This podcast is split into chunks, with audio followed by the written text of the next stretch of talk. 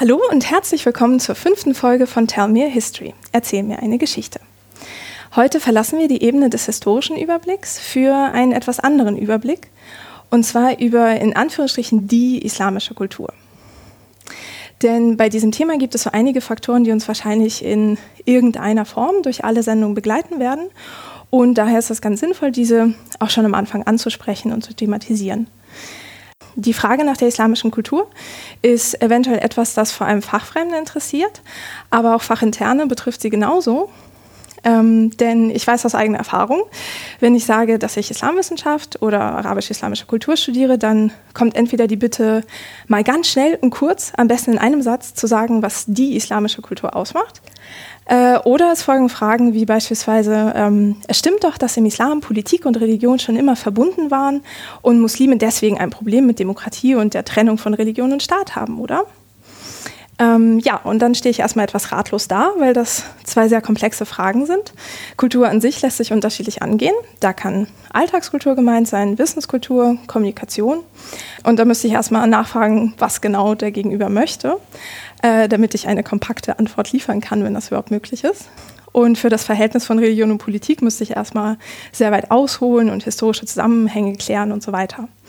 Ähm, ja, aber irgendwie muss man mit diesen Fragen umgehen und Antworten finden, auch wenn sie sich nicht unbedingt in einen Satz verpacken lassen. Und ähm, mir persönlich hat dabei ein Buch sehr geholfen. Und zwar heißt es Kultur der Ambiguität, eine andere Geschichte des Islam. Und um dieses Buch wird es heute gehen, weil darin, wie ich finde, ganz wichtige Blickwinkel aufgezeigt werden, die für ein Verständnis ähm, der islamischen Kultur eine große Rolle spielen. Und dafür bin ich heute zu Gast beim Autor des Buches, Professor Dr. Thomas Bauer an der Westfälischen Wilhelms-Universität in Münster. Schönen guten Tag, Herr Bauer. Guten Tag, Frau Danielenko. Herr Bauer, Sie leiten das Institut für Arabistik und Islamwissenschaft hier an der WWU und Ihr Schwerpunkt liegt auf Literaturgeschichte, hier vor allem der arabischen Dichtung. Ähm, Sie haben sich aber auch mit Fragen der Kultur- und Mentalitätsgeschichte beschäftigt und sind 2013 für Ihre Arbeit von der Deutschen Forschungsgemeinschaft mit dem Leibniz-Preis ausgezeichnet worden. Ähm, Bevor wir zu Ihrem Buch kommen, das Teil dieser Arbeit ist, vielleicht noch ein paar Worte zu Ihnen und Ihrer Forschung. Arabische Dichtung ist, soweit ich mich daran aus dem Studium erinnere, ein relativ spezielles Thema, also allein schon wegen des Sprachniveaus, was man dafür beherrschen muss. Und es fällt jetzt nicht unbedingt allen leicht, da irgendwie einzusteigen, aber Sie scheinen sich da sehr wohl zu fühlen und sind ein Experte auf dem Feld. Ähm, wie ist es dazu gekommen, dass das Ihr Schwerpunkt wurde, auch in Kombination mit Kulturgeschichte? Ja, es, äh, äh mich, hat von, mich haben arabische Gedichte als Student besonders gerade deshalb so interessiert, weil ich sie so schwer verständlich fand. okay. Äh, das, das geht aber weg. Also wenn man genug davon gelesen hat, dann werden sie auch leichter verständlich. Äh, und jetzt, da sind wir ja schon beim eigentlichen Thema unseres Gesprächs, stellt man eben sehr schnell fest, dass man islamische Kulturen gar nicht verstehen kann, wenn man keine Dichtung liest. Hm. Denn bei uns ist es ja so, wenn jemand Unsinn redet, dann sagt man, das ist doch Lyrik, ja, was du redest, weil es hm. unwichtig ist. Mhm. Ja. Für eigentlich alle mir bekannten islamischen Gesellschaften gilt zum Teil sogar noch heute genau das Gegenteil. Wenn etwas wichtig ist, dann muss man es zumindest auch in Gedichtform nochmal sagen. Ah.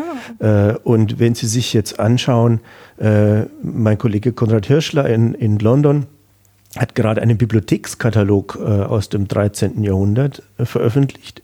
Die hatten ein bisschen über 2000 Bücher und davon ist ein ganz, ganz großer Teil, wenn nicht sogar die Hälfte, Dichtung. und von daher ist es eine unschätzbare Quelle für uns. Und dazu kommt, dass Dichtung eigentlich auch bis heute der wichtigste äh, säkulare Diskurs sozusagen in, in äh, islamischen Gesellschaften ist. Denn ein Großteil der Dichtung ist, äh, ist rein weltlicher Natur. Mhm, okay. Also Kulturgeschichte, äh, Mentalitätsgeschichte, Einstellungen zu Liebe, Tod und so weiter. Das kann man nicht behandeln, ohne Gedichte zu lesen. Mhm, okay. Und ähm, mit dem Sprachniveau, sagten Sie, das äh, klappt dann irgendwann, wenn man das lang genug macht? Islamische äh, oder arabische äh, Schrift, das arabische Schrifttum zerfällt ja in viele Einzeldiskurse. Mhm. Und Sie müssen sich in jeden völlig neu einarbeiten. Wenn mhm. Sie altarabische Gedichte lesen können, heißt es noch gar nicht, äh, dass sie auch äh, Rechtsmethodologie Texte aus dem Gebiet der Rechtsmethodologie verstehen können. Da müssen sie auch wieder ganz neu einarbeiten. Mhm. Also es hilft nichts, die, die, die, diese sehr differenzierte Wissenschafts- und Literaturwelt, die in arabischer Sprache geschrieben hat, ist eben wahnsinnig komplex. Mhm. Und ähm, also man muss, man hört nie auf zu lernen. Wenn ich, äh, ich weiß noch, als ich mich mit, mit anfing mit islamischem Recht zu beschäftigen, habe ich erst auch mal nicht sehr viel verstanden. Und mhm. ich mir gedacht, doch lieber wieder Liebesgedichte lesen. okay. Äh, und umgekehrt ist es ganz einfach genauso. Mhm. Okay, also man fuchst sich da so rein. Ja, aber es sind schöne Texte. Also es sind ja auch äh, äh sehr, sehr schöne Texte. Sogar manche Rechtsbücher sind sehr, sehr schön arabisch geschrieben. Mhm. Ganz im Gegensatz zu den, den heutigen Presseerzeugnissen in arabischen Ländern. Man lernt ja eigentlich immer dieses Zeitungsarabisch, aber das äh, als, als Student, ja, aber äh, da gibt es eigentlich nichts Interessantes zu lesen in diesen Zeitungen. Die werden nicht nur zensiert, sondern sind auch in schauerlichem Stil geschrieben. Oh, okay. Ja. okay, das heißt, es lohnt sich. Aber es werden auch heute noch gute Gedichte geschrieben. Das ist äh, ah, ja. auch in der modernen Literatur ist das, das, was mir am besten gefällt eigentlich. Ja. Ja, dann äh, lohnt sich da auf jeden Fall ein Ausflug dahin. Ähm, und äh, ja, Sie hatten ja genug Zeit, sich damit zu beschäftigen und das auch in ein Buch einfließen zu lassen. Dann ähm, können wir uns da einfach mal hinbegeben.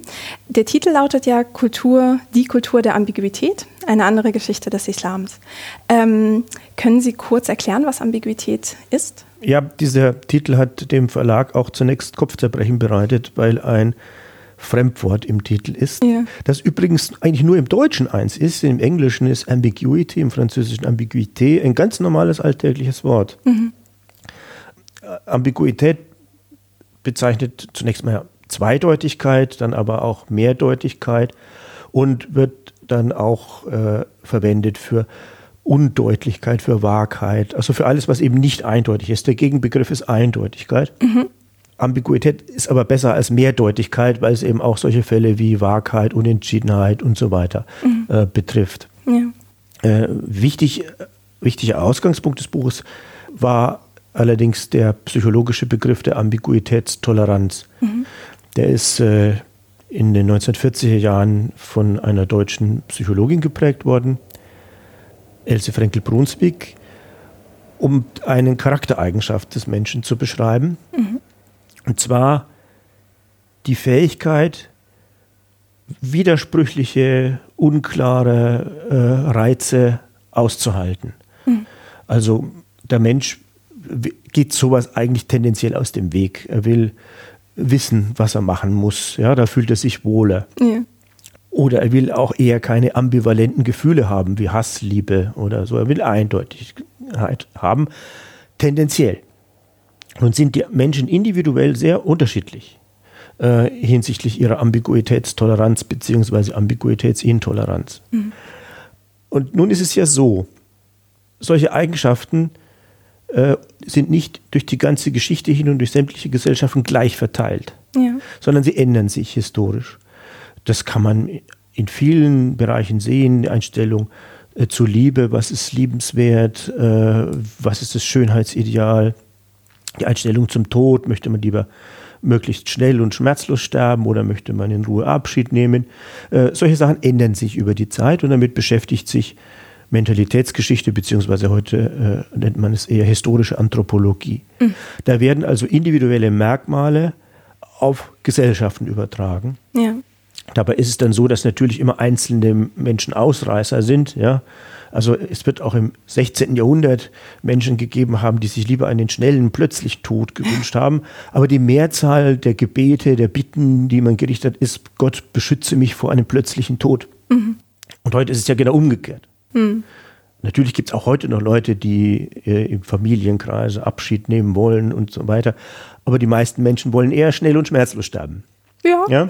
äh, und so sieht man also, dass man solche äh, psychologischen oder individuellen Charakterzüge oder individuelle Einstellungen, Gefühle und so weiter durchaus auch für Gesellschaften untersuchen kann. Mhm. Und mein Gedanke war nun, dass der Ansatz der Ambiguitätstoleranz sich eben sehr gut äh, auf die gesellschaftliche Ebene übertragen lässt. Ja. Und man Gesellschaften äh, erkennen kann, in denen tendenziell eine größere und in solche, in denen tendenziell eine kleinere Ambiguitätstoleranz äh, äh, vorherrscht. Mhm.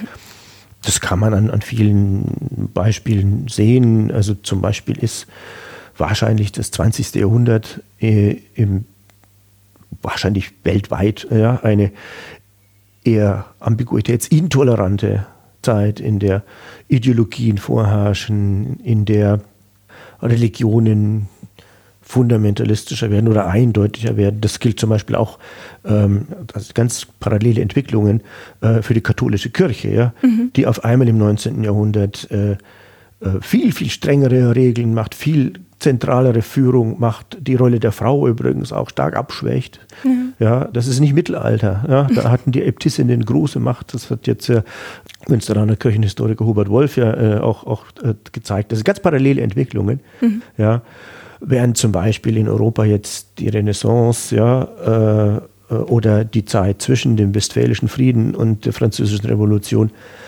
wahrscheinlich, das ist jetzt nicht mein Fachgebiet, aber es gibt inzwischen Leute, die den Ansatz aufgegriffen haben und darüber äh, auch für Europa forschen, wahrscheinlich Zeiten einer etwas größeren Ambiguitätstoleranz äh, sind. Hm. Ja, Okay, gut. Das heißt, wir bewegen uns also im Feld von Ambiguität und Ambiguitätstoleranz oder Intoleranz. Bevor wir das auf äh, die islamische Kultur übertragen, ähm, hatten Sie ja auch in Ihrem Buch äh, geschrieben, dass der Begriff islamische Kultur schwierig ist. Ähm, können Sie das erläutern? Also warum ist da das? Ja, wir hatten neulich äh, in Münster eine Debatte, ähm, da ging es eigentlich nur um Raumfragen. Und da kam der Begriff auf von religionsaffinen Fächern. Mhm. Und die Idee war, natürlich ist äh, religionsaffine Fächer in der Nähe, in der Nähe, in der räumlichen Nähe der Theologien unterzubringen, die jetzt ein neues Gebäude kriegen. Ach so, tatsächliche Raumfragen. Es war tatsächliche Raumfragen, also okay. es ging wirklich um Zimmer. Ach so, okay. ja, und da dachte man zuallererst an die Judaistik und die Islamwissenschaft. Und da, darauf fingen wir beide an, äh, Sturm zu laufen dagegen. Denn wir verstehen uns beide als kulturwissenschaftliche Fächer, ja. für die Religion natürlich ein Faktor unter anderem ist. Mhm. Aber das ist ja nicht mehr als zum Beispiel für die Japanologie oder, oder auch für die Romanistik. Die lesen ja auch äh, äh, als spanische Marienlieder. Ja? Mhm. Äh, das hat ja auch mit Religion zu tun und beschäftigen sich mit, der, die, die, Kirche spielt ja da eine Rolle und, und all, all, diese Dinge. Ja?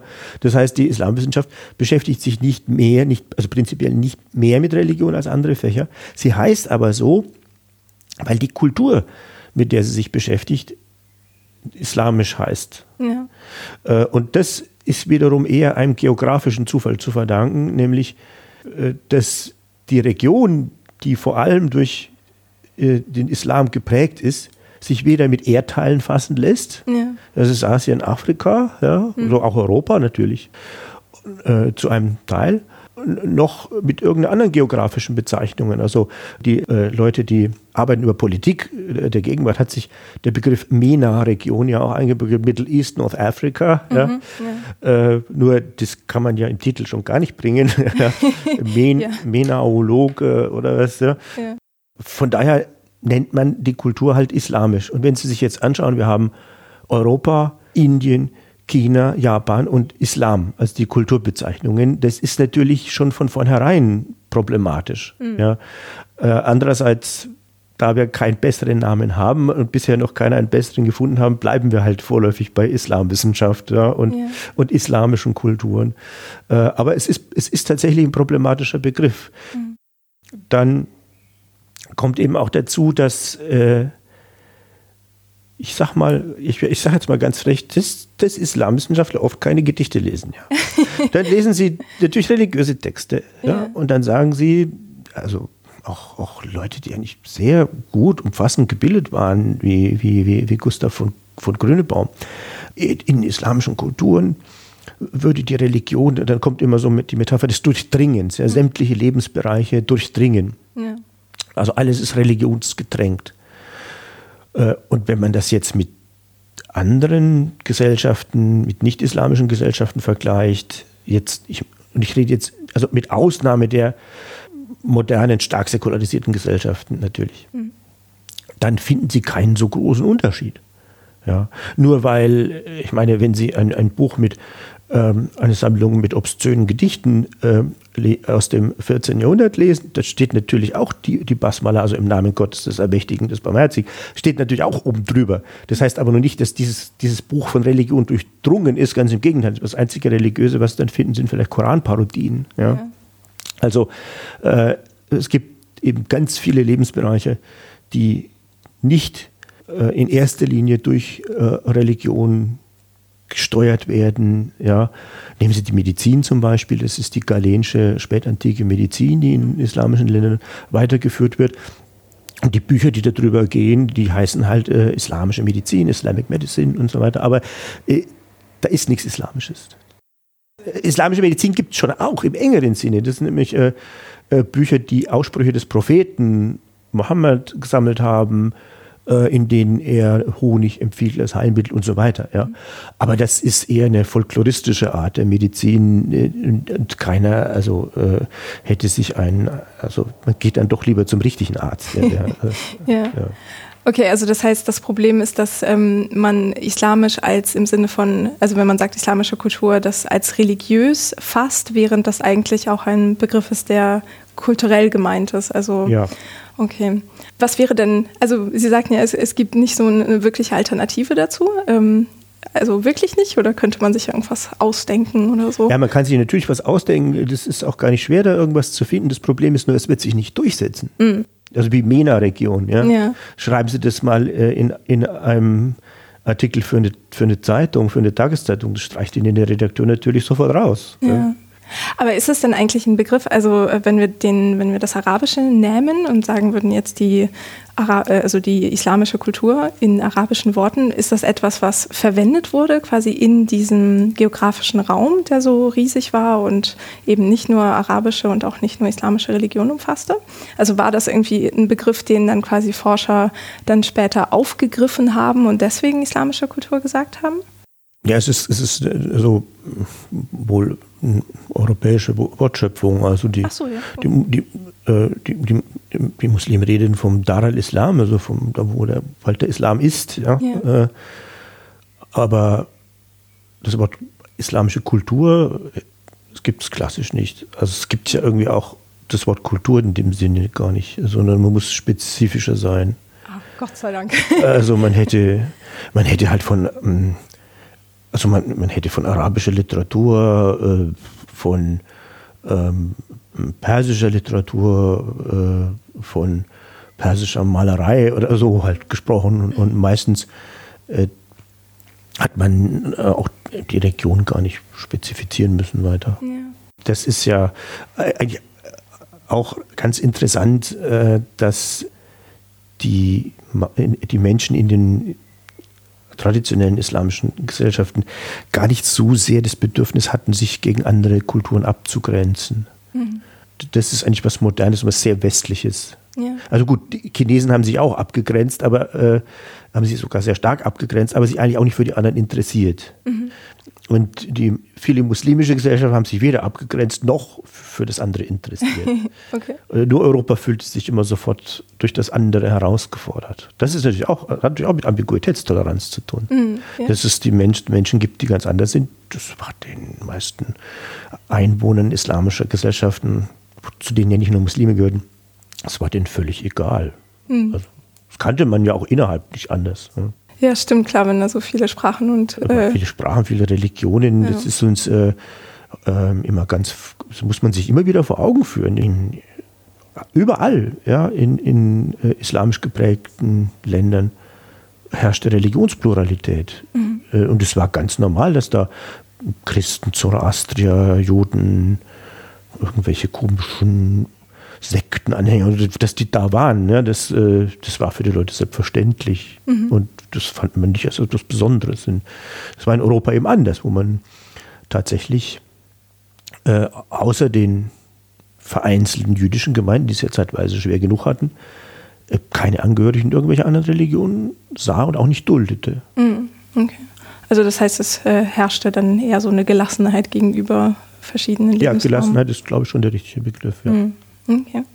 Ja, Sie hatten das ähm, schon so ein bisschen angesprochen. Das ist ja auch äh, ja, so eine Frage, die man oft gestellt bekommt oder so ein ähm, Punkt, der gern gemacht wird, von wegen, ja, und im islamischen Raum wird ja auch alles von der Religion geregelt. Aber ist das denn wirklich so gewesen oder wie ähm, kann man sich das Verhältnis, also die Rolle der Religion innerhalb von Gesellschaften vorstellen? Also, was es wohl anders als heute ganz selten gegeben hat, waren Menschen, die absolut areligiös waren, mhm. sozusagen Atheisten waren. Äh, die hat es gegeben, tatsächlich hat es die gegeben. Und man merkt es dann immer in Biografien solcher Leute, in Biografien, also in zeitgenössischen Biografiensammlungen, dass man meistens versucht, darüber ein bisschen wegzureden. Ja, das war dann auch unangenehm. Denen ist aber nichts passiert, solange sie keinen Aufstand machten oder ja. Gruppen bildeten. Ja. Das war aber tatsächlich selten. Eigentlich nahmen alle Menschen an, ob Christen oder Muslime, das, ist die, das waren ja auch Christen und Juden äh, in großer Zahl in diesen Gesellschaften, für alle die war und wenn sie in, in heute in arabische Länder fahren, gilt das weitgehend noch. Ja. Für die war es undenkbar, dass es keinen Gott gibt und dass, dass die Religion leerer Wahn ist. Ja. Mhm. ja, so. Und wie handlungsleitend ist das? Das hängt ganz stark von den einzelnen Lebensbereichen ab und natürlich auch von den individuellen Einstellungen. Mhm.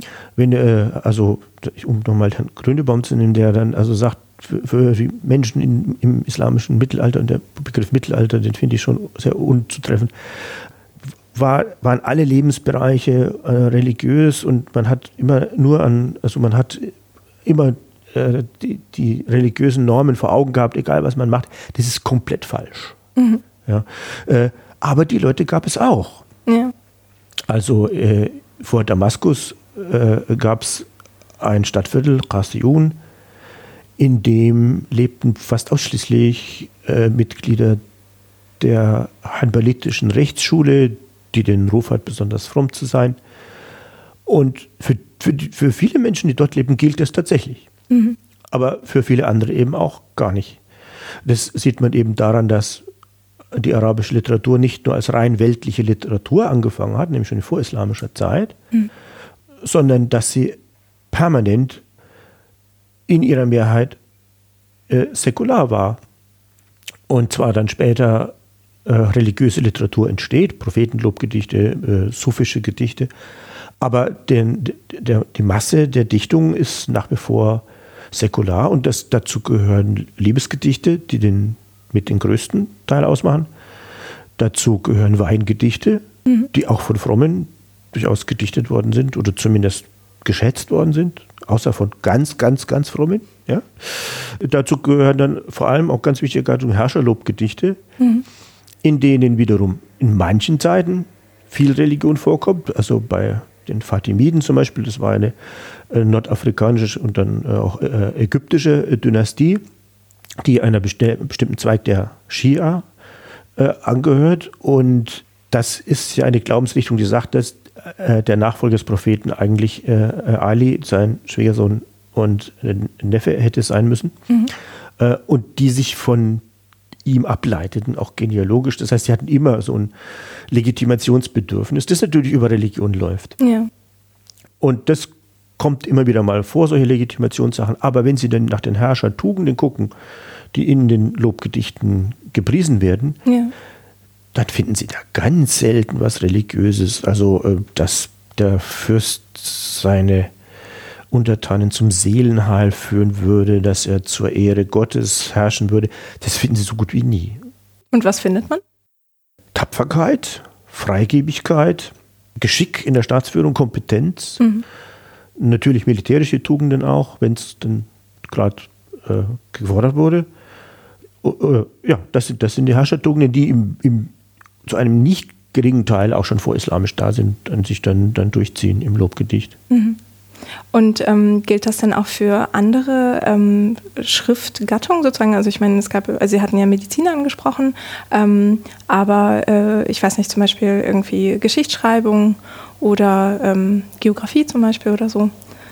Geschichtswerke haben manchmal so einen äh, in ihrer Großgliederung, ja, einen eschatologischen Aufbau sozusagen, ja. Äh, viele beginnen mit Mohammed, mhm. mit der Erschaffung der Welt, ja, und dann kommen die ganzen äh, Prophetenlegenden, also letzten Endes alttestamentliche Geschichten, und dann kommt dann die, die reale Geschichte und dann halt bis zur Gegenwart, ja, äh, wobei man davon ausgeht, dass es dann irgendwann äh, im, im, jüngsten Gericht endet. Äh, diesen Aufbau gibt es. Es gibt Geschichtsbücher, die davon völlig frei sind. Mhm. Also wenn es ein sehr frühes Werk auch äh, um 900 von äh, Abu Hanifa ad-Dinawari, das Kitab äh, ad-Diwal, also das Buch der langen Erzählungen sehen, dann ist das sehr, sehr iranozentrisch, das ist auf Arabisch geschrieben, aber äh, vor, äh, vor, allem interessiert ihn die Geschichte Irans. Und da kommen, kommen die Muslime nicht mit Mohammed vor, sondern erst mit den äh, muslimischen Eroberungen. Mhm. Und dann wird sehr, sehr nüchtern und da spielt Religion überhaupt gar keine Rolle. Ja. Oder sie haben dann das ähm, sehr bekannte, das sehr bekannte Geschichtswerk von Ibn Khaldun aus dem 14. Jahrhundert, in dem, äh, und darüber ist oft geschrieben worden, äh, ja, ein Geschichtsbild vorherrscht, das so eine Art Wellenbewegung äh, darstellt. Ja, ich kann jetzt nicht näher darauf eingehen, aber es ist wohl irgendwie so, dass mhm. sozusagen Nomaden mit ihrem Zusammengehörigkeitsgefühl ja, eine Dynastie bilden und äh, dann aber wie die vorher da waren, nach und nach verweichlichen. Das ist jetzt sehr pauschal. Ja? Mhm, ja. Und dann wieder durch eine andere Dynastie abgelöst werden. Und was man immer hervorgehoben hat, ist, dass dieses Buch sei so singulär, sagt man, weil äh, eben Khaldun eben die Geschichte nicht äh, als äh, Gottes Plan folgen sieht, sondern von den Menschen selbst gemacht. Mhm. Und inzwischen weiß man aber, dass das in der Zeit eine sehr gängige Überzeugung war. Äh, Ibn Nubata zum Beispiel ein sehr bedeutender Literat und äh, Dichter und, und Prosaschreiber, äh, der hat auch ein, hat einen Herrscherratgeber geschrieben. Und Ibn Dubata war genauso wie Ibn Khaldun, es waren fromme Menschen, ja, also mhm. tief religiöse Menschen. Und, äh, Ibn Dubata hat auch viele Prophetenlobgedichte gedichtet. Aber wenn es um Politik ging, dann spielte das gar keine Rolle mehr. In seinem Herrscherratgeber sagt er, dass die Geschichte von den Gefühlen, von den Leidenschaften, muss man sagen, von den Leidenschaften der Menschen vorangetrieben wird. Mhm. Ja. Und der Herrscher muss deshalb versuchen, erstmal seine eigene Leidenschaft unter Kontrolle zu bringen und dann, ja. dann, dann die der, der anderen Menschen, ja, um erfolgreich mhm. zu sein. Irgend, also neben dem üblichen Koranzitat in der Einleitung, ja, äh, kommt Religion dann nur noch als, als Objekt der Politik vor. Also er muss zum Beispiel gucken, dass in einer Stadt nicht zwei Prediger gleichzeitig wirksam sind, weil sonst gibt es Streit. Mhm. Ja, und solche Sachen. Also mhm. Religion muss kontrolliert werden, mhm. Aber ist überhaupt keine Quelle von Normen. Es kommt auch kein einziger Prophetenausspruch vor. Der, das Prophetenhandeln wird nirgendwo als vorbildlich gezeigt, sondern immer nur das der, der anderen Menschen. Also es gibt ein, ganz absolut säkulare Zugänge äh, dazu. Mhm die anscheinend ja auch von einem Menschen gleichzeitig irgendwie, also sowohl religiös auf der einen Seite irgendwie äh, und dann aber das ja. irgendwie ja nicht ablegend, aber sozusagen in eine andere Sphäre tretend. Dann, ja, ja. ja, ich meine, die Formulierung, äh, die man heute immer gern verwendet, Sie haben es auch schon erwähnt, die Trennung von Politik und Religion hm. äh, ist in egal welchen vormodernen Gesellschaften und in den meisten modernen Gesellschaften ja auch äh, äh eine Fiktion. Ja. ja äh, weil man es oft gar nicht trennen kann, weil einfach Menschen religiös sind, ja, und man deshalb in der Politik auf Religion irgendwie Rücksicht nehmen muss, weil Religionen organisiert sind, äh, äh, bei uns zum Beispiel, ja, und, und Einfluss nehmen dürfen und auch, auch sollen. Das wäre ja absurd, wenn man äh, Religionsgemeinschaften als äh, in der Politik nicht zur Kenntnis nehmen würde, ja, solange ja. sie sich über die demokratischen äh, Wege, die hierfür vorgesehen sind, äh, artikulieren. Und äh, also das ist, das ist eine Fiktion und in, in, vielen vormodernen Gesellschaften, auch schon in der, in der, in der Antike äh, oder bei den altorientalischen Kulturen, äh, ist ja oft gar nicht mal sichtbar, ist das jetzt religiös oder, oder politisch oder oder nicht religiös und politisch, mhm. ja, äh, das, das geht ineinander über. Das heißt aber nun nicht, dass nicht eine, eine, eine politische Ordnung entstehen kann, in der Religion nicht dominant ist und einen ihr sozusagen zugewiesenen Platz einnimmt. Ja. ja.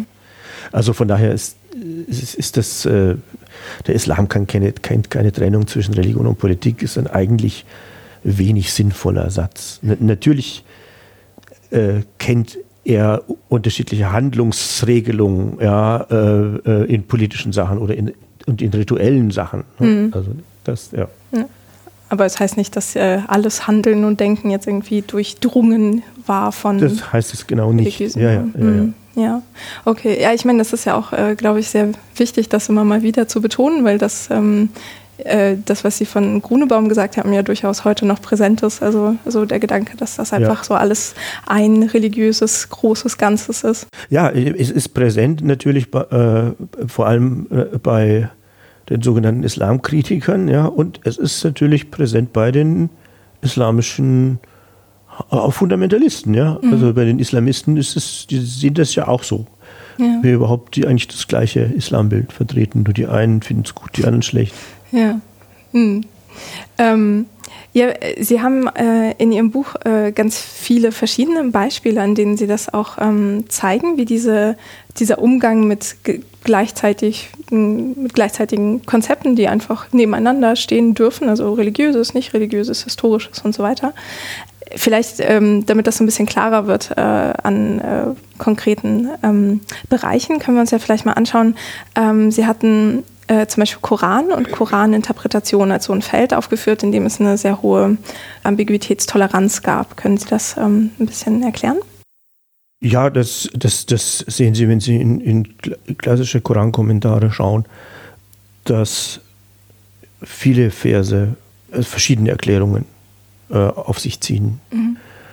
ohne dass der Kommentator sich für eine als die einzig richtige ausspricht. Mhm. Äh, viele waren wohl sicherlich der Überzeugung, dass es gerade das Potenzial des Buches ist, dass es verschiedene Auslegungen findet. Äh, also die meisten haben es nicht, nicht deutlich formuliert, zeigen aber in der Art, wie sie rangehen, dass sie dieser Meinung auch waren. Aber ein Gelehrter wie äh, Ibn al-Jazari, ein ähm, Koran-Gelehrter, hat das auch genauso formuliert und sagt also, äh, der Islam braucht deshalb keinen neuen Propheten mehr, weil, also es gibt ja die Meinung, dass, oder der Islam geht ja davon aus, dass äh, Gott immer mal wieder einen neuen Propheten schickt, um sozusagen, also jetzt sehr, sehr flapsig ausgedrückt, ein Update, ja, äh, äh, seiner Botschaft zu liefern. Und nach Mohammed gibt es dann keinen Propheten mehr, das ist auch gar nicht nötig, sagt Ibn al-Jazari, weil in dem Koran äh, der Koran so viele Bedeutungen enthält, dass auch zukünftige Generationen für sich was drin finden werden, mhm. ohne dass deshalb die älteren Auslegungen, die älteren Bedeutungen, die man gefunden hat, ungültig würden. Aber man findet immer was Neues. Diese Meinung haben auch nicht alle vertreten. Es gab zum Beispiel einen Korankommentator namens Ibn Kathir, äh, dessen Korankommentar wesentlich engstirniger ist und der sehr wohl der Meinung ist, dass Gott eindeutig äh, spricht und die Sachen nur einen Sinn, äh, eine Bedeutung haben. Aber das ist ein Korankommentar, der damals nicht populär war. Mhm. Da waren andere viel populärer. Und was glauben Sie, welcher von den klassischen Korankommentaren heute am meisten gelesen wird? Kassiert? Eben Kassiert, genau. Ja, ja, ja. ja. ja. Äh, naja, äh, das, äh, das Problem ist nur, dass dieser Auslegungsoptimismus ja, von Ibn al-Jazari von islamischen Gelehrten nicht wirklich ausgeschöpft worden ist. Mhm. Und zwar die ersten Jahr, Jahrhunderte oder das erste Jahrtausend einfach deshalb, weil man es nicht brauchte. Die Welt hat sich nicht so schnell geändert, dass man das, äh, die Koranauslegung, die ja immer auch ein Teil des islamischen Rechts ist, unbedingt an veränderte Verhältnisse anpassen müsste. Die Probleme, die neuen Probleme, die auftauchen, also mir fallen im Moment, äh, äh, äh, ist immer so dieses, ja, äh, erstmal Kaffee, darf man das oder nicht? Und dann Haschisch, ja. schließlich Zigaretten und so weiter. Ja. Da hat man auch fleißig äh, Auslegungen gemacht und, und äh, Analogieschlüsse und Fatwas geschrieben und so. Aber so richtig mutig war man dann doch nicht. Äh, vor allem eben dann nicht als im Ende des 19. Jahrhunderts oder im, im 19. Jahrhundert, aber vor allem natürlich in der zweiten Hälfte des 19. Jahrhunderts und dann gar im 20. Jahrhundert, als sich dann die Verhältnisse wahnsinnig schnell änderten und dann auch die Eliten in islamischen Gesellschaften eher wie das Kaninchen auf die Schlange auf den mächtigen Westen geguckt haben mhm. und sich entweder, entweder dem Westen angleichen wollten, sagt, wir müssen das so machen wie die, dann werden wir auch so mächtig. Oder aber sagt, wir müssen uns auf unser eigenes besinnen und dann wieder in, zu unseren Anfängen zurückkehren. Mhm. Äh, und das sind beides natürlich Ansätze, die aus Gesellschaften stammen, die ihre Ambiguitätstoleranz weitgehend verliert. Ja. Mm, was glauben Sie, wie es dazu kommt? Ähm, also ich, ich glaube, dass, dass es äh, alles hat mehrere Gründe. Mhm. Äh, zunächst waren die Lebensverhältnisse der Menschen also sehr lange recht komfortabel. Mhm. Also ich rede jetzt nicht von Hungersnöten und solchen Sachen, aber die Menschen im 18. Jahrhundert in Aleppo haben sich wohlgefühlt, ja, fanden, dass sie in einer ordentlichen, angenehmen Welt lebten und haben irgendwie auch gar nicht darauf reagiert, dass sich in Europa jetzt auf einmal so viel tat. Mhm. Dieses etwas auf sich selbst bezogen sein, dieses nicht allzu große Interesse am Fremden, hat eben auch verhindert diese tatkräftige Auseinandersetzung mit dem mhm. Fremden, sei es äh, im Innern oder sei es auch in, wie der Westen es macht, in expansiver Weise. Das, das hat man ja nicht gemacht. In vieler Hinsicht hat man auch viel zu spät geschaltet. Also zum Beispiel die Inder im Indischen Ozean, äh, die Engländer im Indischen Ozean, also dass man die Portugiesen dann später dann die Engländer im Indischen Ozean einfach machen lässt. Ja. Mhm. Das hätte Europa natürlich nie zugelassen. Sie haben sofort mit Waffen da reingefahren. Äh, äh, die Muslime haben das nicht gemacht. Also das eine ist es, dass es einem gut ging und sehr spät reagiert hat. Das andere ist, dass dann man doch die Weltregion ist, die Europa am nächsten ist. Mhm. Das heißt, europäische Interessen waren sehr früh da. Zum Teil in Form von Kolonialismus, aber zum Teil einfach äh, auf andere Weise, dass man eben, ja, es fing ja schon sehr früh an mit Handelsprivilegien und, und, und dergleichen und mhm. mit den äh, mit anderen vertraglichen Dingen, aber eben auch mit militärischen Mitteln dann merkte man eben, dass, dass man wirtschaftlich und militärisch mit dem, ich sage jetzt mit dem Westen sehr vereinfacht, nicht mithalten kann. Und jetzt haben sich nun, damit gingen alte Gewissheiten verloren. Und wenn Gewissheiten verloren gehen, schwindet auch die Ambiguitätstoleranz, dann will man es eben eindeutiger haben. Mhm. Und die Eliten fingen an, sich entweder Anführungszeichen zurückzubesinnen oder beziehungsweise eine Vergangenheit zu erfinden oder, oder ganz westlich werden zu wollen. Ja. Und dazwischen gab es nicht so viel? Oder? Die traditionellen Eliten gab es weiterhin, sind aber zunehmend ausge, äh, ausgebotet worden. Äh, ja, also irgendwann verschwindet dann auch das Interesse an vielen verschiedenen Koranlesarten oder so. Das gibt es immer noch. Es gibt ja Gelehrte, die machen das noch. Mhm. Aber die sind, also spielen öffentlich gar keine Rolle mehr. Ja. Man hat sich dann auch eher in in, den, in so eine Art Elfenbeinturm zurückgezogen. Mhm. Und heute ist es natürlich so, dass die, diejenigen, die, die sich auf, ein, auf eine vermeintlich heile Vergangenheit zurückbeziehen wollen, äh, also die, ich sag mal, fundamentalistischen äh, Strömungen, dass die ja daraus eine Art Ideologie gemacht haben. Mhm. Ja, das 19. Jahrhundert ist ja das Zeitalter der Ideologien, ist ja alles erfunden worden. Ähm, Nationalismus, Kommunismus, äh, auch der Rassismus ist eigentlich da erst erfunden worden, so richtig. Und, und eben auch die, der Islam in Form einer, einer Ideologie, die eben auch politisch handlungsleitend ist äh, und in sich ein völlig geschlossenes System. Mhm. Da haben die traditionellen äh, Gelehrten nicht so richtig ihre Position gefunden. Entweder macht man irgendwie mit oder man sagt, das geht nicht, aber dann äh, sagen die, die, Fundamentalisten wieder, das ist ja gar kein richtiger Islam und so. Also das, dies, diese ideologischen Kämpfe ähm, haben sehr viel Schaden angerichtet und äh, dauern ja bis heute an. Hm. Also das heißt, im Zuge dieser vielen Veränderung und vielleicht auch der Beschleunigung von Interaktionen auch zwischen, also ich meine, im 19. Jahrhundert gab es ja auch sehr viele Neuerungen, ähm, ja auch schon im 18., also Technik und Kommunikation und so weiter. Ähm, und wenn, wenn Sie sagen, dass ähm, man sich dann quasi auf eine gar nicht vorhandene Vergangenheit rückbesinnt, ähm, aber diese Vergangenheit eigentlich geprägt war von so einer Ambiguitätstoleranz. Gab es irgendwie ein, oder haben Sie eine Idee, warum nicht das als so das eigene, was man irgendwie hätte hochhalten können, ähm, äh, gewählt wurde, sondern stattdessen dann so ein äh, eher auf Eindeutigkeit ausgelegtes ideologisches Bild? Ja, weil wenn in einer Gesellschaft Ambiguitätstoleranz generell schwindet, dann will man auch die Vergangenheit nicht in ihrer ganzen Ambiguität sehen. Nehmen Sie mhm. ein einfaches Beispiel, was ist denn überhaupt islamisch? Ja, das wird ja heute dauernd gefragt, was ist islamisch? Und dann sagen die einen, das hat mit dem Islam nichts zu tun und die anderen sagen, ja, aber äh, in Wahrheit hat natürlich alles, was sich islamisch nennt, auch irgendwas mit dem Islam zu tun, nur mit welchem halt. Mhm. Ja? Also ganz einfaches Beispiel, wenn von islamischem Recht die Rede ist, da muss man sich zuerst mal bewusst machen, dass es einzelne Bereiche gibt, die vom islamischen Recht oder das, was wir so nennen, so heißt es ja traditionell ja auch gar nicht.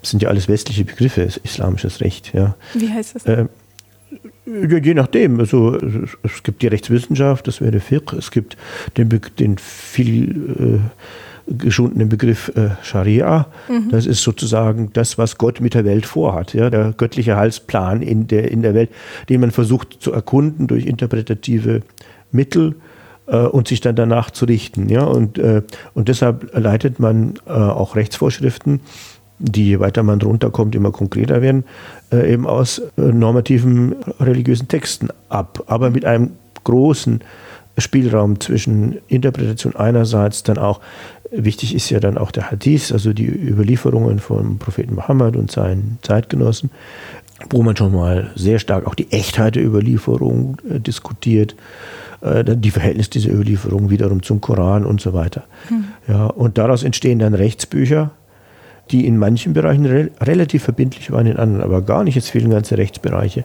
Zum Beispiel das Verwaltungsrecht. Es gibt kein islamisches Verwaltungsrecht. Ja, es gibt es einfach nicht. Mhm. Und ebenso gilt das eigentlich auch für das Strafrecht. Ja, es gibt äh, nur einige wenige Straftatbestände, die im, das sind die, die im Koran erwähnt werden, wo dann die Rechtsbücher was dazu zu sagen haben. Mhm. Ja. Zu allen anderen haben die nichts zu sagen. Also es gibt kein, äh, also gibt es nichts. Ja. Es gibt auch kein Verkehrsrecht übrigens. Schade eigentlich. Es scheint, äh, es scheint keine äh, göttlichen Vorschriften zu geben um Rechtsverkehr oder Linksverkehr. Das, ist, das scheint Mist nicht aber auch. Ja, und wie sieht es denn in der Praxis aus? Heute denken alle, wenn islamisches Recht sagt, immer sofort an Steinigungen. Ja? Oder Hand abhacken. Oder Hand abhacken. Und äh, wenn man sich das jetzt in der Geschichte anschaut, dann stellt man fest, dass, dass die, die Richter in aller Regel ja, äh, ein, ein Prinzip haben, oder überhaupt auch, auch äh, muslimische Gelehrte das Prinzip ver vertreten, wenn es zum Beispiel um rituelle Regelungen geht, also muss ich jetzt da beten oder muss ich nicht beten, dann tendieren sie zum Strengeren. Sagen mhm. ja vorsichtshalber, mal beten. Wenn es um Einschränkungen geht, wie, bei Bestrafungen, dann ist genau die gegenteilige Tendenz. Dann sagt man ja vorsichtshalber mal nichts machen, mhm. bevor man jemanden ungerecht bestraft, äh, fälschlicherweise bestraft, dann lieber gar nicht bestrafen. Ja? Oder anders. Ja? Und also zunächst war es so, dass äh, die Bestrafung in der Regel sowieso nicht in den Händen religiöser Gerichte lag, und dann war es so, dass, ja, wo man sehr streng immer, immer eigentlich überall durchgegriffen hat, das war bei Aufständen und mhm. wenn die öffentliche Ordnung in Gefahr geriet. Äh, aber schon bei Diebstahl hat man meistens versucht, eben das anders zu regeln. Und bei Ehebruch ja, hat man eben nicht gesteinigt. Ja. Da gibt es inzwischen auch Forschungen. Ein äh, arabischer Wissenschaftler hat ewig viele Chroniken durchgelesen und dort alle Strafen sortiert. Das ist ein mehrbändiges Werk. Mhm. Und da gibt es auch ein Kapitel über Rajam, über Steinigung.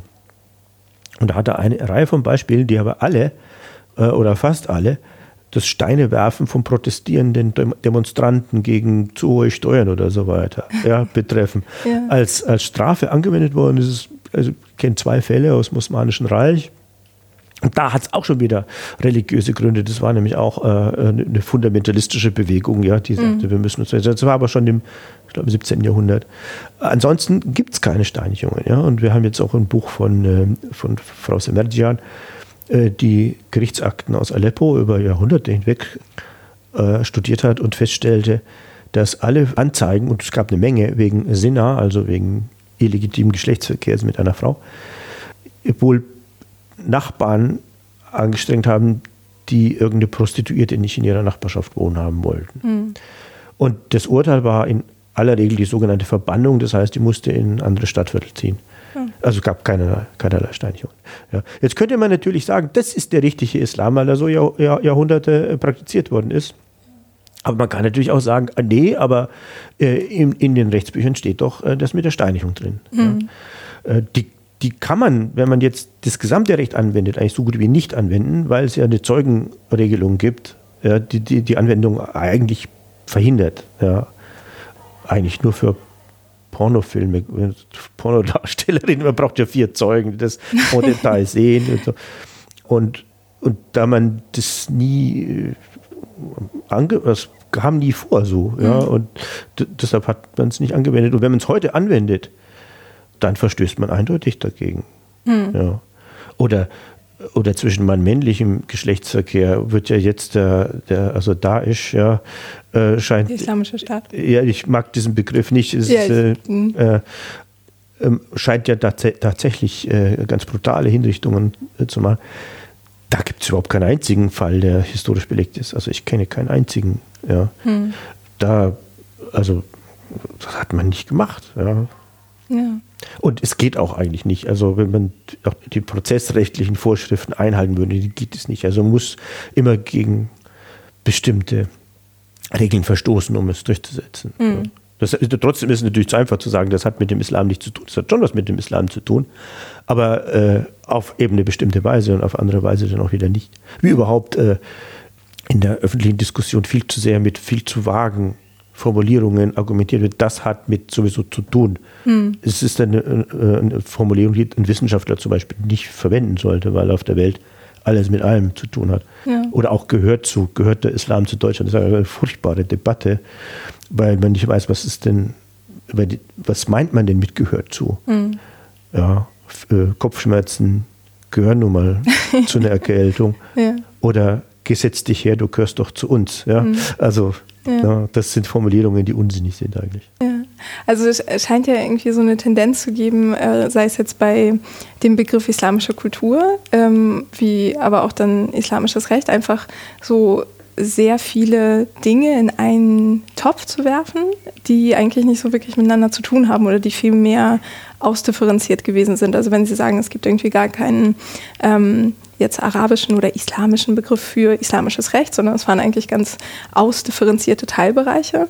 Ist denn dieses, ähm, dass solche Begriffe verwendet werden, auch so ein Ausdruck unseres, also unseres westlichen Bedürfnisses sozusagen danach da aber so eine Art Eindeutigkeit zu schaffen? Ja, ja, und man hat ja genaue Vorstellungen immer davon, was das ist. Und dann mhm. werden äh, Begriffe gebildet, die oft komplett unsinnig sind, wie heiliger Krieg ja, für Dschihad. Mhm. Unsinnig, warum? Ja, weil man es gar nicht äh, ins Arabische übersetzen kann. Das wäre irgendwas. Äh, ja, es, es, kommt nie vor im Arabischen. Und, äh, äh das Wort, und, aber das Wort Dschihad schon. Das Wort Dschihad, ja. Mhm. Aber mit, das Wort Dschihad hat wieder eine sehr breite Bedeutungspalette. Mhm. Zum Beispiel? Naja, es ist, äh, also Ursprungsbedeutung ist das sich abmühen auf dem Weg Gottes. Mhm. Und damit ist äh, einmal ähm, der, der die, die innere Bändigung unserer Leidenschaften, unserer Sündhaftigkeit gemeint, aber eben auch, äh, auch der Krieg um eine guten muslimischen Sache. Mhm. Und äh, von Anfang an sind beide Begriffe da. Ja. ja. Aber man nimmt dann nur einen davon sozusagen. Ja, die, in, in, das Wort heiliger Krieg ist sehr eindeutig. Ja. Schon. Also, ja. Und viel eindeutig eben als Dschihad. Hm. Und, oder Gottesstaat, ja. Also das ist ein, Daulat Allah, das gibt's nicht. Das, das, das, ja. ja äh, das ist ein völlig unsinniger Begriff. Also mein Augustinus ne, äh, hat den der wohl geprägt, aber hat was anderes damit gemeint. Und mhm. dann nimmt man diesen völlig irreführenden Begriff und glaubt, man hätte jetzt irgendwas bezeichnet, was es wirklich gibt. Ja. Aber so die Idee davon gab es nie.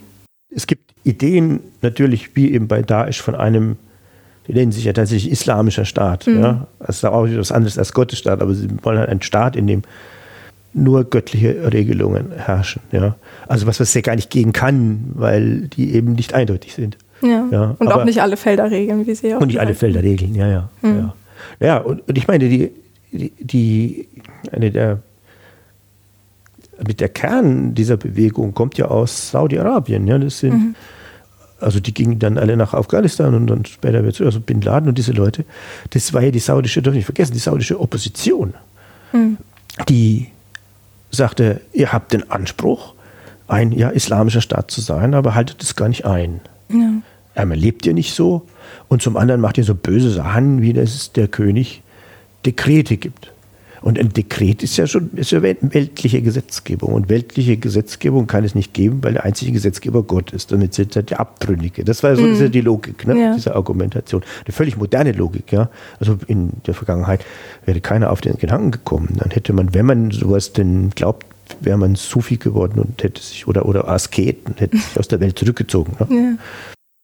Wir erleben also eigentlich eine Zeit, in der diese Vereinfachung oder Vereindeutigung ähm, dessen, was in, diesen, in diesem geografischen und historischen Raum passierte, ähm, irgendwie so einen Aufschwung erlebt und aber auch sowohl sozusagen von außen als auch von innen dann von diesen von islamistischen Bewegungen, die irgendwie eine Vergangenheit produzieren, die gar nicht da war. Ja, und wichtig ist auch, ähm, dass der Islam heute ein ganz, ganz wichtiges Identitätsmerkmal für viele Menschen geworden ist. Mhm. Äh, und auch sehr demonstrativ dann nach außen ja. getragen wird. Während man halt bis weit ins 19. Jahrhundert hinein war es halt einfach selbstverständlich, dass man Muslim ist oder auch dort Christ ist oder sonst was. Ja. Mhm. Und das, das musste man nicht weiter demonstrieren. Und heute ist tatsächlich ein Teil der Identität, wie überhaupt die, die Menschen der Gegenwart viel identitärer sind. Ja. Man bastelt sich heute Identitäten sehr bewusst zusammen. Mhm. Man ist nicht mehr selbstverständlich. Ne? Also Sex ist ein gutes Beispiel. Ja. ja. Inwiefern? Äh, ja, es gab ja früher so die Idee der Sexualität nicht. Mhm. Ja, man hatte halt Sex ja? ja. Und, äh, und es war entweder gesellschaftlich oder religiös akzeptiert oder es war nicht akzeptiert, so richtig anerkannt oder es war sündhaft und trotzdem akzeptiert. Ja. Mhm. Aber man hat nicht gesagt, ich bin jetzt, sagen wir mal, homosexuell. Ja. Mhm. irgendwann kam diese Idee des identitären Sexes auf. Das irgendwann, man kann es ziemlich genau sagen, wann. Also äh, in der, in der, äh, im letzten Drittel des 19. Jahrhunderts. Ja. Mhm. Und dann reichte das ja nicht, dann musste man es noch weiter unterteilen, ja. Also heute weiß ja jeder ganz genau, welches seine Sexualität ist, ja, und welche Untergruppe welcher sexuellen Identität er angehört. Heute wird dann immer zunehmend auch das Essen zum Beispiel identitär. Oh ja. Man ist bekennender Steinzeitfleischesser oder man ist bekennender Veganer und ja äh, und Frutarier. da gibt es ja auch wieder zahlreiche Untergruppen. Ja. Mm. Äh, also es werden immer mehr Dinge werden sozusagen identitär und äh, für die für die Weltanschauung gilt das natürlich auch besonders und natürlich auch für, für Religion. Und auch für Nicht-Religion übrigens. Ja. Wir haben ja auch einen fundamentalistischen Atheismus äh, im Moment, der sehr, ähm, sehr am Wachsen ist. Ja. ja. Auch organisiert und so. Ne. Und mit Vordenkern äh, wie Dawkins und solche Leute. Mhm. Okay. Also das heißt, das hört sich so ein bisschen an wie ähm, dass es jetzt und im Laufe des 19. Jahrhunderts irgendwie in, sowohl in Europa als auch dann in der MENA-Region ähm, so ein Bedürfnis irgendwie entstand, in so in Kategorien irgendwie einzuordnen oder in so Schächtelchen sozusagen sich ähm, zu sortieren. Und das war früher nicht der Fall. Oder also man hatte kein Bedürfnis danach irgendwie zu sagen, ich bin äh, reiner, weiß ich nicht, Muslim oder ich bin reiner Gelehrter oder so. Na, es gab immer äh, äh Situationen, wo man sich gegen irgendwas abgrenzen muss. Mhm. Ja, irgendwelche Herausforderungen, die entstehen, wenn man gar keine Abgrenzungen hat. Die Frage ist, in welchem Maße mhm. äh, das geschieht und, und welche Folgen das dann hat. Ja. Also äh, es gibt natürlich immer wieder Fälle, das ist ja auch so, weil die, die, die, die diese ja, über tausendjährige Feindschaft zwischen Sunniten und Schiiten, mhm. die gab es ja nicht. Ja? Es gab die Nachfolgekämpfe äh, in der Frühzeit, äh, wo die äh, Parteien ja noch gar nicht mal sonderlich durch eine andere Theologie oder so getrennt wurden. Mhm. Das ist einfach eine Machtfrage. Äh, und dann gab es Aufstände von Schiiten, und dann äh, gab es ähm, die ziemlich brutale Machtpolitik des Safavidenreichs und so weiter. Also dann gab es. Mhm. Und dann gab es aber viele, viele äh, Zeiten und Regionen, in denen diese Abgrenzung so gut wie bedeutungslos war. Also das Mamlukenreich hat zum Beispiel ja gerade äh, das persische, das schiitische Safavidenreich äh, als, als Feind gehabt mhm. äh, und hat sich deshalb besonders nach außen als besonders sunnitisch hervorgetan. Aber die vielen Schiiten, die innerhalb lebten, äh, wie im, im heutigen Libanon, waren ja damals schon Schiiten. Die lebten völlig unbehelligt da. Und solange sie keinen Aufstand machten, die machten keinen, äh, waren die wohlgelittene Mitbürger. Ja. ja. Also, äh, und also welche, welche Grenzen man dann aufzieht, das ist eben sehr unterschiedlich. Aber wir haben heute eben ein sehr viel stärkeres äh, Kästchen-Denken, das auch tief in, emotional verwurzelt ist. Das, ja. Äh, das ist schon ein Unterschied. Mhm. Ja. Ja, das ist vielleicht ein ganz guter Schlusspunkt. Also ich glaube, wir haben so die wichtigsten Faktoren von was Ambiguität ausmacht und vielleicht auch, dass wir selber ein bisschen mehr Toleranz in der Hinsicht ähm, haben sollten, wenn wir mit der islamischen Kultur umgehen, ähm, an den Tag legen könnten. Ja, das, ähm, vielen, vielen Dank für das Gespräch. Äh, ja, ich empfehle für alle sonstigen Details auf jeden Fall das Buch zu lesen. Äh, das werde ich noch verlinken. Und ähm, ja, dann erstmal alles Gute. Ja, danke Ihnen, Frau Danilenko.